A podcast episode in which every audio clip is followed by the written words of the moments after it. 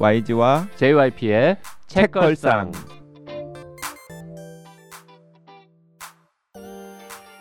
책에 관한 걸쭉하고 상큼한 이야기 YG와 JYP의 책걸상이 찾아왔습니다. YG 강량구입니다. JYP 네, 박재영입니다. 박평 박혜진입니다. 와. 와 600회다. 와 어색하다. 어쩜 그렇게 어색하게 와 하시는지. 600회잖아요. 네. 자 600회를 맞아서 어, 청취자 600분께 음. 좋은 방송 들려드리도록 하겠습니다. 큰 웃음 드리도록 하겠습니다. 네. 이 고양이가 표지에 떡하니 나와 있는 김혜진의 신작 장편 소설 경청을 이번 주에 읽어보고 있는데요. 그 지난번에 그 경청의 주인공이 겪은 고난에 대해서 음. 쭉 설명을 드렸는데 사실은 그 고난의 내용은 책에 혹은 소설이 전개되는 과정에서의 아주 일부입니다. 음. 대체로 그 이 소설에서 이제 할애되고 있는 시간은 고양이, 고양이. 잡기죠. 고양이 네, 잡기. 고양이와의 시간입니다. 네. 그러니까 무슨 일이 있었던 것인가 그리고 그 일은 과연 누구 책임인가 음. 이러한 이 주인공이 겪고 있는 고난의 크기와 이 주인공이 혹시 했을지도 모르는 실수의 음. 크기는 어느 정도 비례하는가 음. 음. 이런 것들을 이제 고민하면서 에, 주인공이 가끔씩 여러 사람한테 쓰고 있는 음. 이메일 내용을 보면서 이제 여러 가지 유출을 하게 되는데 요게 이제 한 흐름이라면 음. 음. 그리고 뭐 아까 막 얘기한 지난번에 얘기했던 뭐 식당에서 이제 더 이상 음. 오지 말아요 뭐 요런 식의 해고 해고. 어 그런 것들 뭐 그런 게 이제 한 축이라면 고양이가 등장하고 세이라고 하는 이제 10살 정도 되는 여학생. 네. 네. 중학생이든가 초등학생, 초등학생. 어, 초등학교 고학년 초등학생인데 덩치가 좀 커서 아, 맞아, 맞아. 아, 중학생처럼 처음에는 보이는, 중학생처럼 음. 보이는 세이라고 하는 어, 초등학교 여학생하고 이 여주인공이 함께 고양이를 만나는 음. 돌본다고 그러니까, 하기도 약간 좀 음, 애매한 그 건강 상태가 아주 안 좋은 음. 길고양이를 음. 구조하려고 음. 근데 구조하려면 잡아야 되는데 이게 생각보다 고양이가 이렇게 덥석 잡는다고 잡히는 게 아니잖아요. 그래서 잡기 위해서 시간을 보내죠. 그 고양이 이름이 순무라고 네. 하는 고양이인데요. 길고양인데 이름은 어떻게 에, 붙어 있느냐? 음. 그 여학생 세이라고 하는 여학생이 혹은 좀 네. 길고양이를 돌보는데 관심 있는 사람들이 음, 이 대화를 하기 위해서 이제 음. 이 구별을 해야 되니까 음. 이름을 붙여놓은 음. 거죠. 음. 순무는 지가 순무인지도 모르고 그렇죠. 순무야라고 부른다고 돌아보지도 않는데 음. 그러니까 이런 겁니다. 그 이제 본인의 뭐 억울한 심정 그리고 뭐 약간의 죄책감, 영문 모름 이런 것들을 다 담아가지고 누군가에게 붙이지 못할 편지를 쓰다가 답답한 마음에 밤 산책을 나가게 되는 거죠. 음. 그러면 밤 산책을 나갔을 때 종종 어 굉장히 아파 보이고 그리고 또 약간 불쌍해 보여서 마치 자기 신생이랑 음. 비슷해 본것 같은 길고양이를 자주 접하게 되는 겁니다. 음. 그래 그러다가 그 길고양이가 어 너무 아파 보이고 너무 자기 신세랑 비슷하게 안쓰러워 보여서 아 쟤한테 뭔가를 해줘야겠다라는 음. 생각이 드는데 이제 그때 어 그 고양이에 대해서 이미 자기보다 먼저 관심을 가지고 음. 있었던 세이라고 하는 아이와 조우를 하게 되는 거죠. 뭐 뭘까요? 뭐걔 이름은 순모예요. 음. 그리고 아 아줌마 그 길고양이한테 그런 거 함부로 먹이면 안 음. 돼요. 쟤는 뭘 좋아해요? 예, 뭐 쟤는. 뭘 음. 좋아해요. 이제 음. 이러면서 고양이, 순무 그리고 초등학교 고학년생인 세이 그리고 주인공 간의 이 삼각 음. 유대 삼각? 관계 삼각 고양이의 존재감이 사랑을 크니까. 고양이의 사랑을 얻기 위해서 두 실- 명이 아니, 싸우는 실제로 약간 그렇습니다. 삼각 관계입니까? 삼각의 그 관계가 만들어지죠. 음, 맞아요. 그래서 이게 이제 보면은 거의 왔다 갔다 왔다 갔다 하는데 한 축은 이제 편지를 쓰는 현실에서의 이 임, 임혜수라는 인물이 있는데, 그러니까 이건 어떻게 보면 어떤 자기의 상처를 치유하기 위해서 되게 구체적으로 하는 유일한 어떤 행위인 것 같기도 해요. 물론 음, 뭐 변호사를 만나서 법적으로 내가 어떻게 해결할 거냐 하는 고민도 하기는 하죠. 그 축이 하나 있고 그다음에 자기가 할 수 있는 방식으로 그래서 어떤 복수 일종의 복수인 거잖아요. 음. 이것도 실행은 하지 못하지만 근데 그런 한 축이 뭔가 해결하려고 하는 한 축이 있는가 하면 낮 시간에 이 임해수 그러니까 밤에는 그런 거고 음. 낮에는 뜬금없이 이제 고양이를 잡으러 다니는 거죠. 음.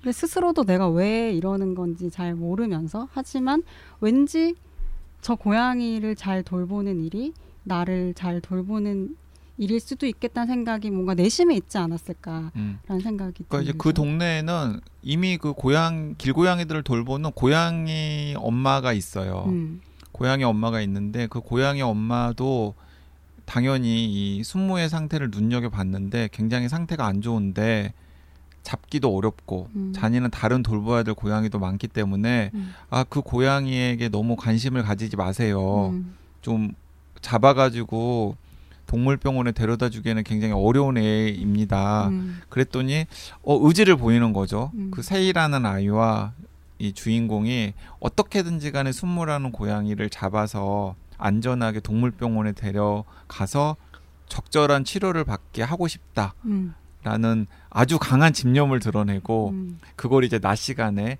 그 세이랑 막 이제 하게 되는 건데 그 과정에서 세이의 비밀도 알게 되죠. 알게 되고 음, 세이의 가정사도 알게 되고 음, 그러면서 이제 본인이 뭔가 어른으로서의 어떤 역할들을 해야 하는 음. 선택 음, 같은 것들에 또 직면하게 되고 음, 이러면서 점점 주인공이 세상과 나름의 방식으로 다시 만나고 화해하는 혹은 그렇죠. 화해를 모색해 보는 음. 이야기라고도 정리할 수 있을까요?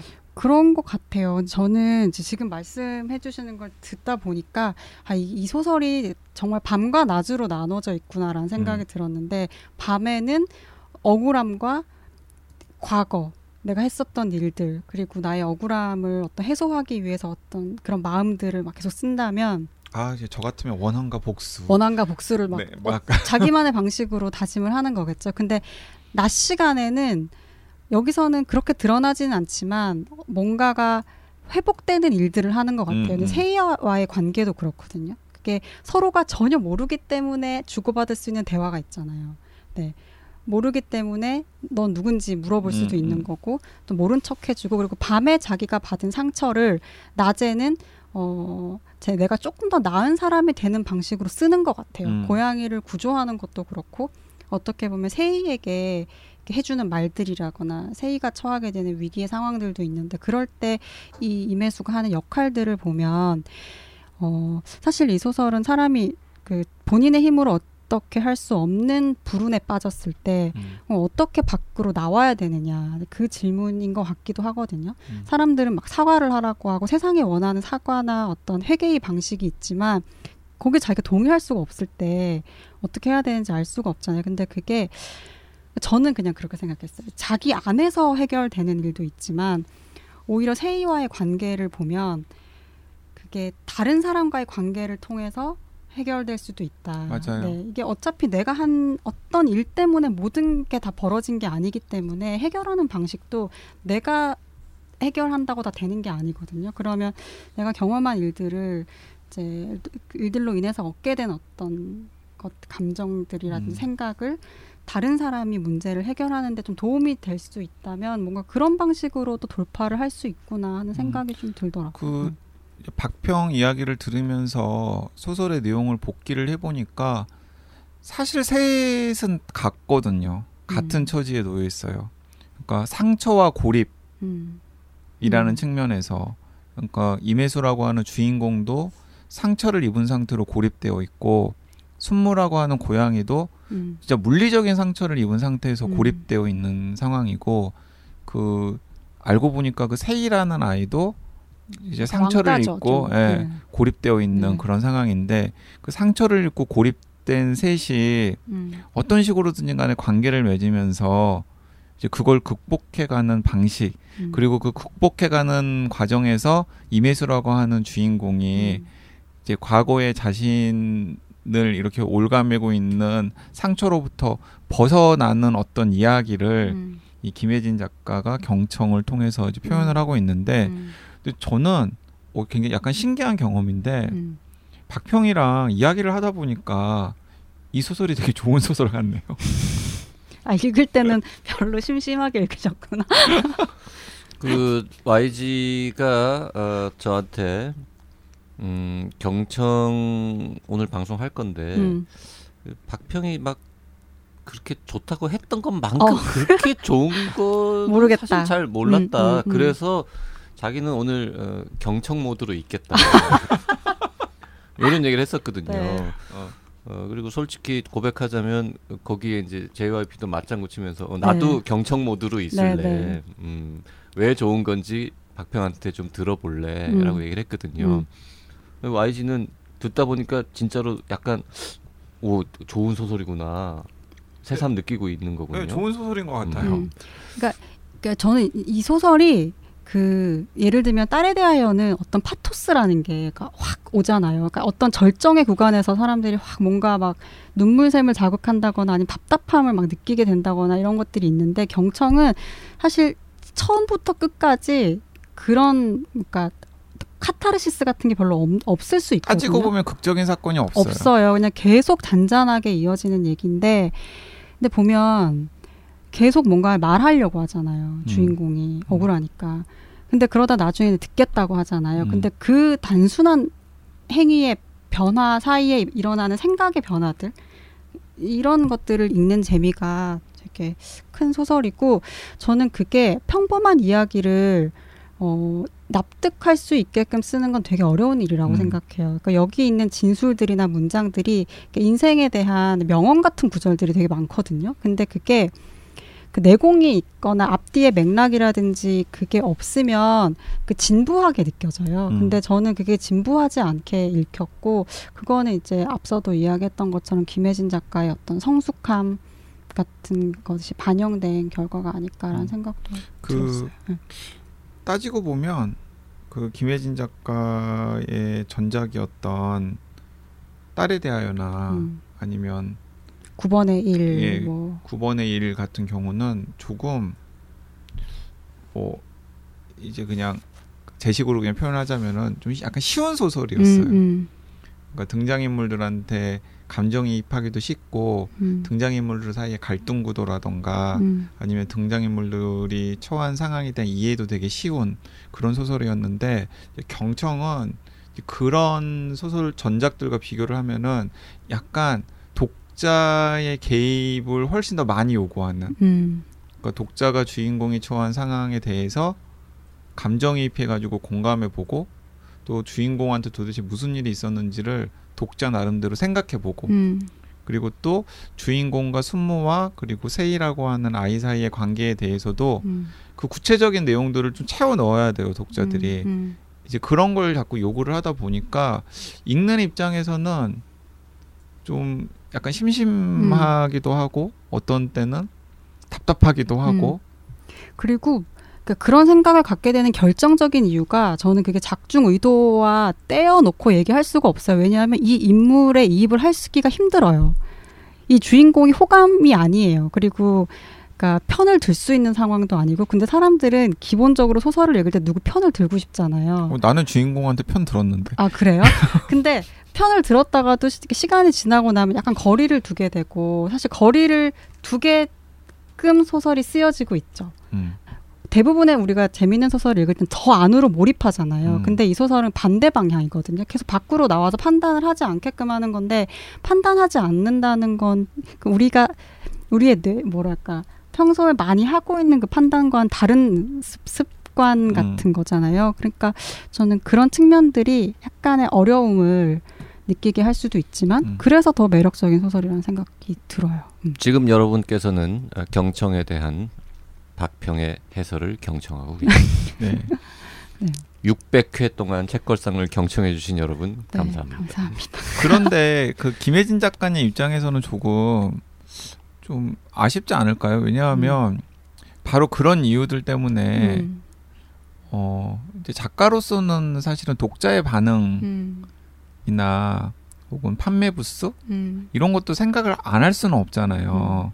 아무래도 음. 근데 예를 들어 딸에 대하여와 단순 비교를 하면 제가 생각하기에는 초기 반응만 놓고 보면 음. 경청이 그 문학적 성취에 비해서 음, 독자들한테는 그렇게 많은 주목을 받지 못하는 음. 것 같거든요. 음. 그, 그, 그 이유이자 제가 이 소설에 가지는 이제 약간의 불만은 음.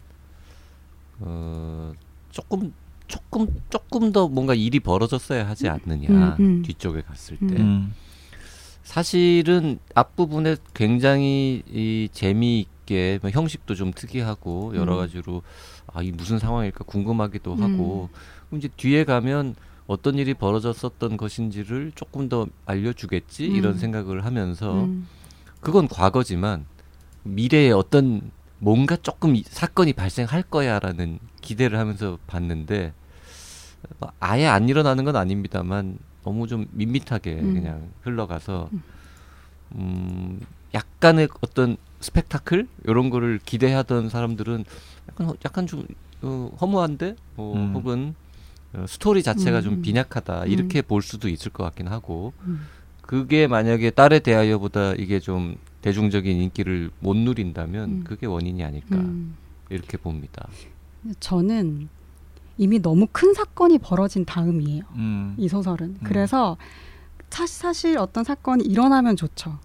예를 들어서 소송을 건다거나 그래서 법적 공방이 벌어진다거나 아니면 또 다른 뭔가 네. 또큰 어. 일이 또 네. 추가로 벌어진다거나 파장이 더 확대되면서 그렇죠. 근데 그런 일들은 벌어지지 않는 선택을 해요. 이 주인공은. 음. 그러니까 여러 가지들을 검토하지만 결국에는 하지 않거든요. 근데 그 선택 도 저는 그냥 이 개인 이 한 사람이 내리는 선택만은 아닌 것 같아요. 그러니까 가만히 생각해 보면 이런 일들을 겪은 현실의 많은 사람들이 그렇게 선택을 할 수밖에 없는 것 같고, 그러니까 실제로 그건 네. 그럴 네. 것 같긴 해요. 그래서 네. 그러니까 우리가 다 아는 어떤 많은 사람들이 아는 사건이 벌어졌을 때 그럼 그 사건의 한가운데 있었던 사람들은 그 이후의 삶을 어떻게 살아나갈 것인가라는 음. 이야기이기 때문에 그 사실 그 내면을 들여다보면은 너무 뜨겁죠. 저는 그래서 그 부분들을 너무 공감을 많이 하면서 읽었고 제가 막 이런 일들에 휘말려서 이 경험을 해본 적은 없지만 주변에 이제 이런 일들을 좀 유사한 일들을 겪었다거나 직장에서 음. 뭐 100% 자신의 잘못은 아니지만 연루가 돼서 누군가 피해자가 발생을 했고 어쩔 수도 없는 근데 스스로를 변호하기에는 사건이 있었고 음. 근데 이런 사람들의 독서는 또 되게 절절하더라고요. 음. 그래서 또 그런 위로가 있는 것 같아요. 네. 그래서 저는 조금 약간 아깝다는 생각이 들어서 음. 이게 근데 아, 반응 괜찮은데 왜?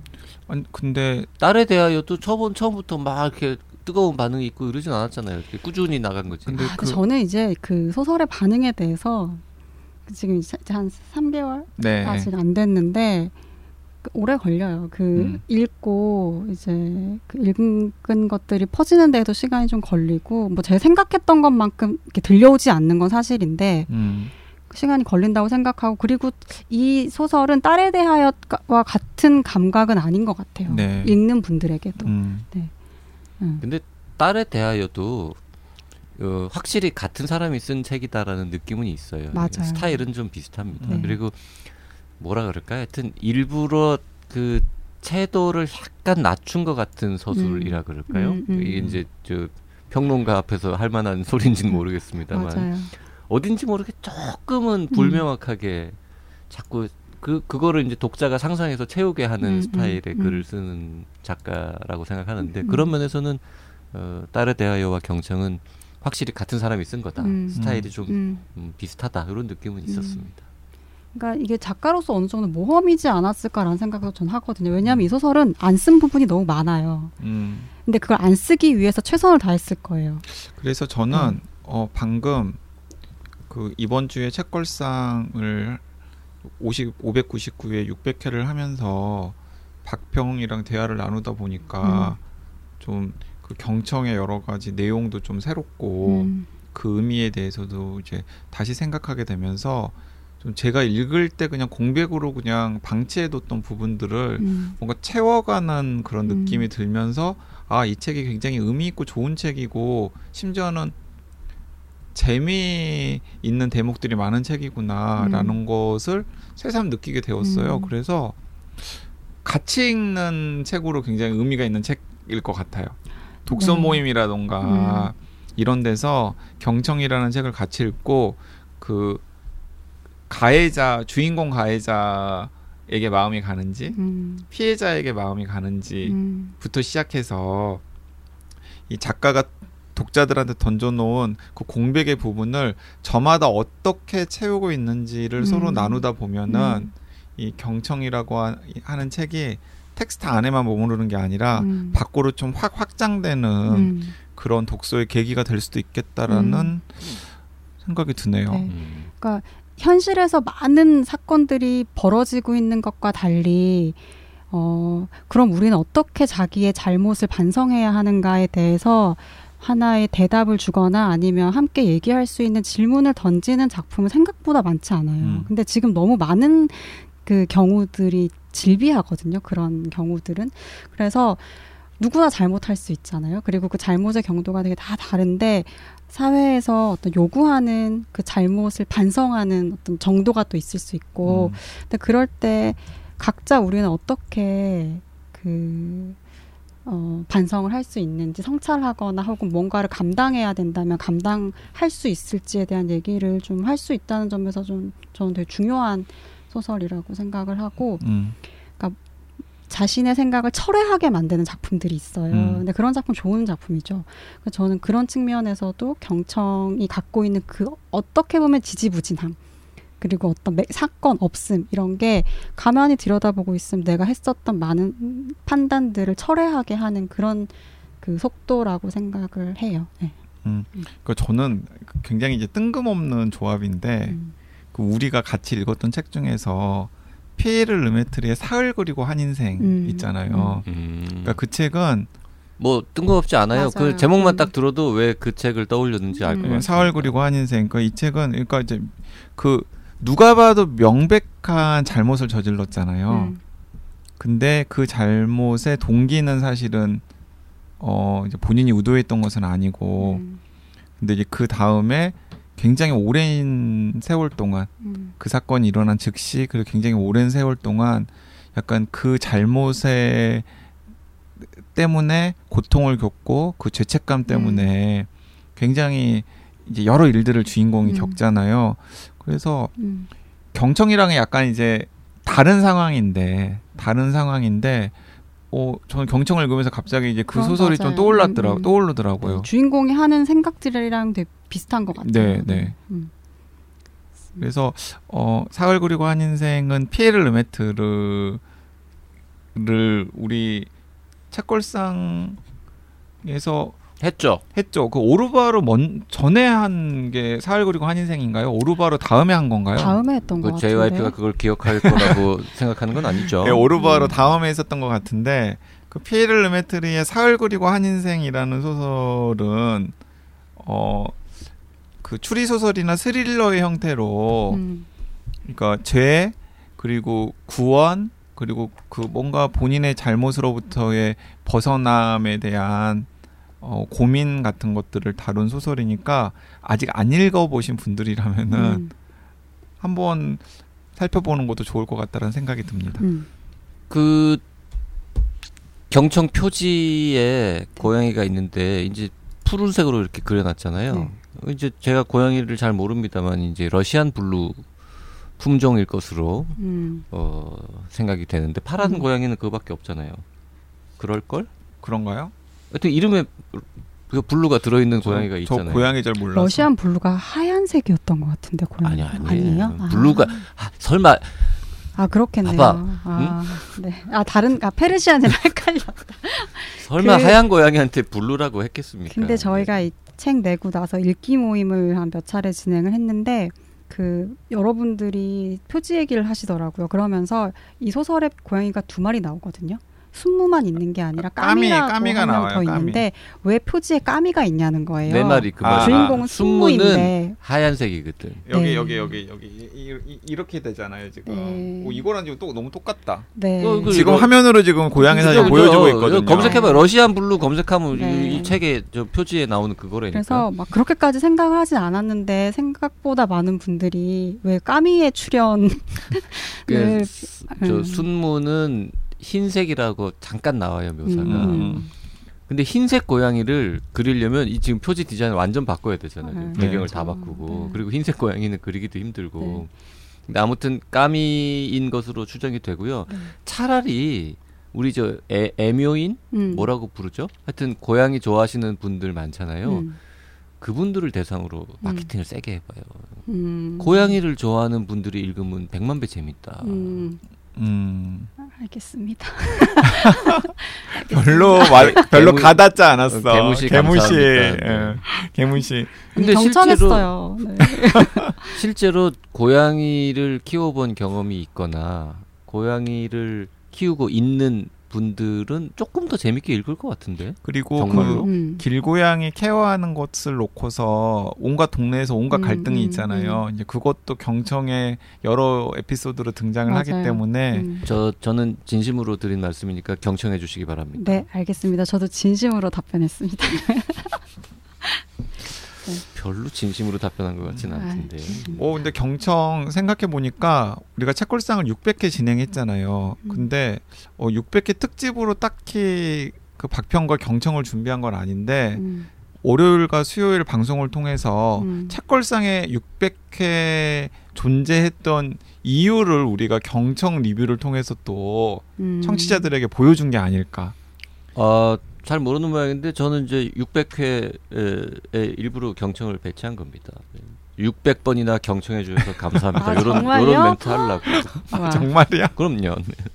아니 그리고 그 책을 이렇게 혼자서만 읽고서 음. 그 생각을 정리하고 뭐 글을 쓰는 것도 의미가 있는 일이지만은 책을 같이 읽고 서로의 감상을 나누고 음.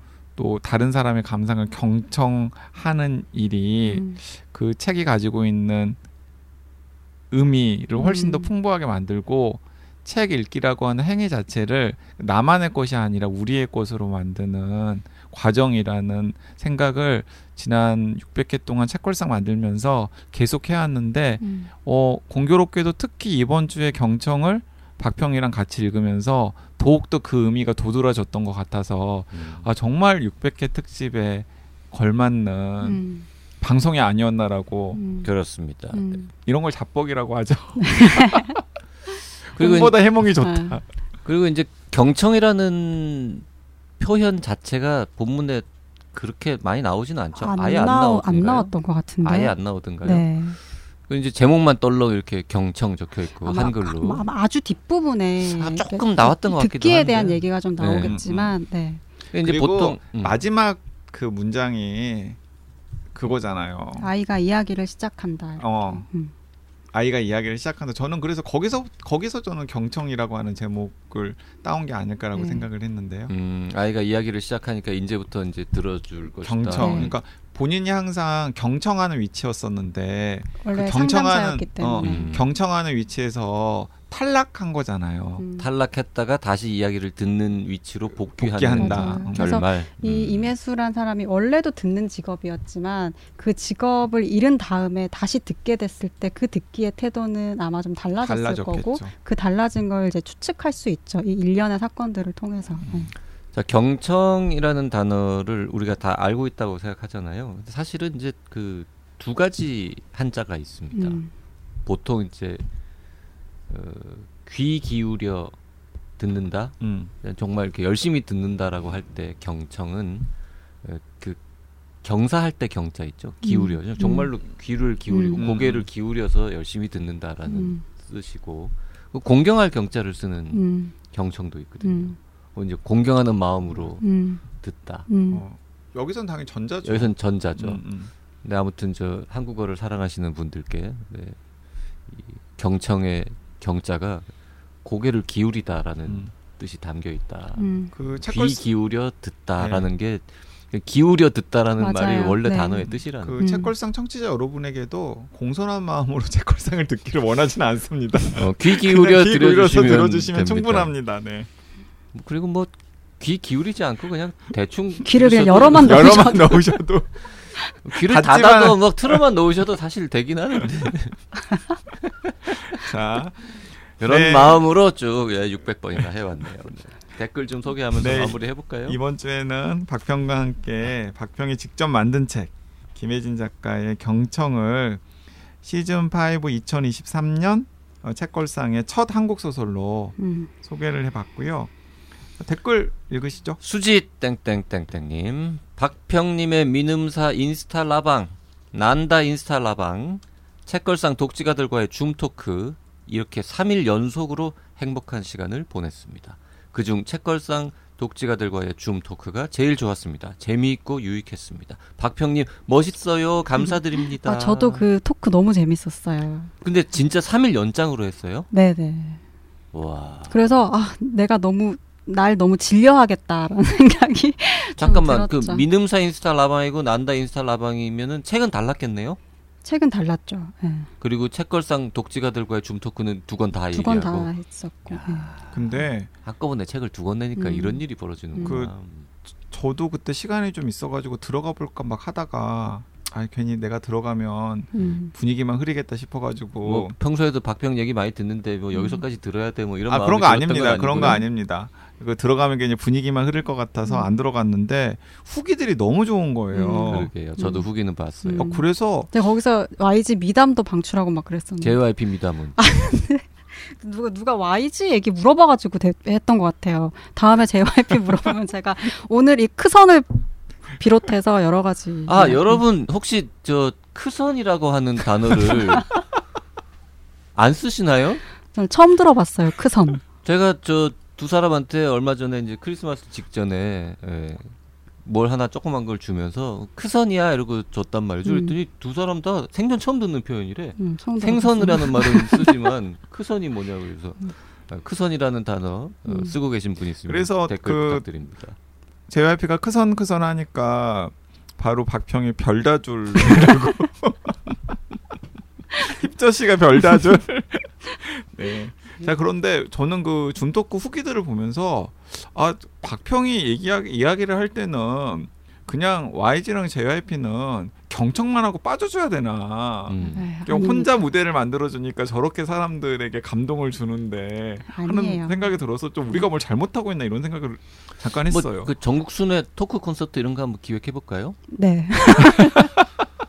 그 김 김창옥 음. 어, 어, 어. 그런 분 있잖아요. 네. 그 제가 이제 뭐 일 때문에 아 이분 정도 유명하면 토크 콘서트 입장료 얼마 받나 이렇게 봤어요. 음. 근데 이제 좌석 따라 다른데 뭐 시간당 한 4, 5만 원 정도 한 100분 하는데 뭐 한 9만 원 뭐 이렇게 와. 좋은 자리는 그렇더라고요. 야. 그래서 박평도 이제 저 박평 토크 콘서트 뭐 창원편 뭐 광주편 이런 거 해가지고 몇 석 정도 알아볼까요? 일단 줌 토크로 좀 더 훈련을 하고 제이방 안에서 또 훈련을 조금 더 한 다음에 네. 네. 해보겠습니다. 자, 네. 그 그래도 해보긴 해- 하겠대. 어, 네.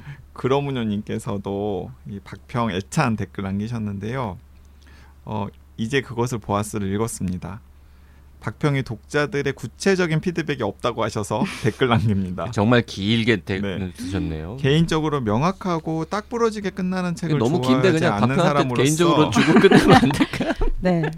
어, 좀 조금만 읽- 읽어주죠. 이 에세이 집에 대한 호기심이 컸습니다. 박평의 추천을 일단 믿고 보는 팬이지만 박평의 책은 처음 접했는데 어, 52편의 에세이 모음집이라서 읽은 책은 다시 읽고 안 읽은 책은 찾아가면서 천천히 오래 읽을 계획으로 시작했는데 오메 내려놓을 수가 없어서 다 읽어버리고 이러면 안 되는 거였다면서 다시 잡았는데 또 훌딱 읽었습니다. 심지어 같은 부분들에서 눈물까지 그것도 커피숍에서 음. 이 책은 확실하지 않고 따뜻하지도 차갑지도 않고 모든 것이 불확실한 곳으로 가득한 인간의 삶 안에서 그래도 우리가 만드는 선택들로 인해서 정의되는 끝의 의미와 그 중요성을 문학을 통해서 저자가 아주 고상하면서도 친밀하게 써가는 또 하나의 문학 작품이라 하겠습니다. 거의 자. 뭐 이분이 평론가일세. 저 진짜 어. 이거 출력해놓고 붙여놓고 여러 가지 복잡하지만 기본적인 이슈들, 외로움, 관계, 선택, 기억을 돌보는 것, 희망, 기후, 정의, 명예 등등 정답이 없는 문제들을 문학의 인물들은 어떤 의식을 가지고 어떤 방식으로 접근해서 어떤 끝에 이르는가? 그렇다면 그것을 읽는 독자는 이 끝에 시작해서 어떤 경험을 하는가? 이런 힘든 주제를 이렇게 친절하게 쓰는 우리 박평 너무 멋지지 않나요? 올해 읽은 비소설 베스트 3 안에 모셨습니다. 등대로 다시 읽기 시작했어요. 책대에다 무지 좋았다고 써놓았는데 정작 기억나는 건 없네요. 음, 정상입니다. 네. 네, 정상입니다. 이분도 야. JYP즘 네. 너무 야, 감사합니다. 그러무녀님, 야. 이런 글 너무 잘 쓰시네요. 어, 나도 좀 진짜. 이런 극찬 받고 싶다 진짜. 너무 좋은 책을 쓰세요. 영광입니다. 좋은 극찬 받고 싶으면 칭찬 받고 싶으면 착한 일을 해야죠. 네네네. 착한 일을 해야 어, 산타 할아버지가 선물을 주죠. 아, 산타 할아버지의 선물도 한번 줄여보죠. 싼 선으로 그건 왠지 싼 선물 같지 않습니까? 싼 선으로 줄여서 에, 비싼 선물 받고 싶습니다. 네. 아, 2023년 1월 16일에 업로드되는 방송이군요. 600회 여기서 마치도록 하겠습니다. 이번 주에는 김혜진의 경청 함께 읽어봤습니다. 네 감사합니다. 고맙습니다.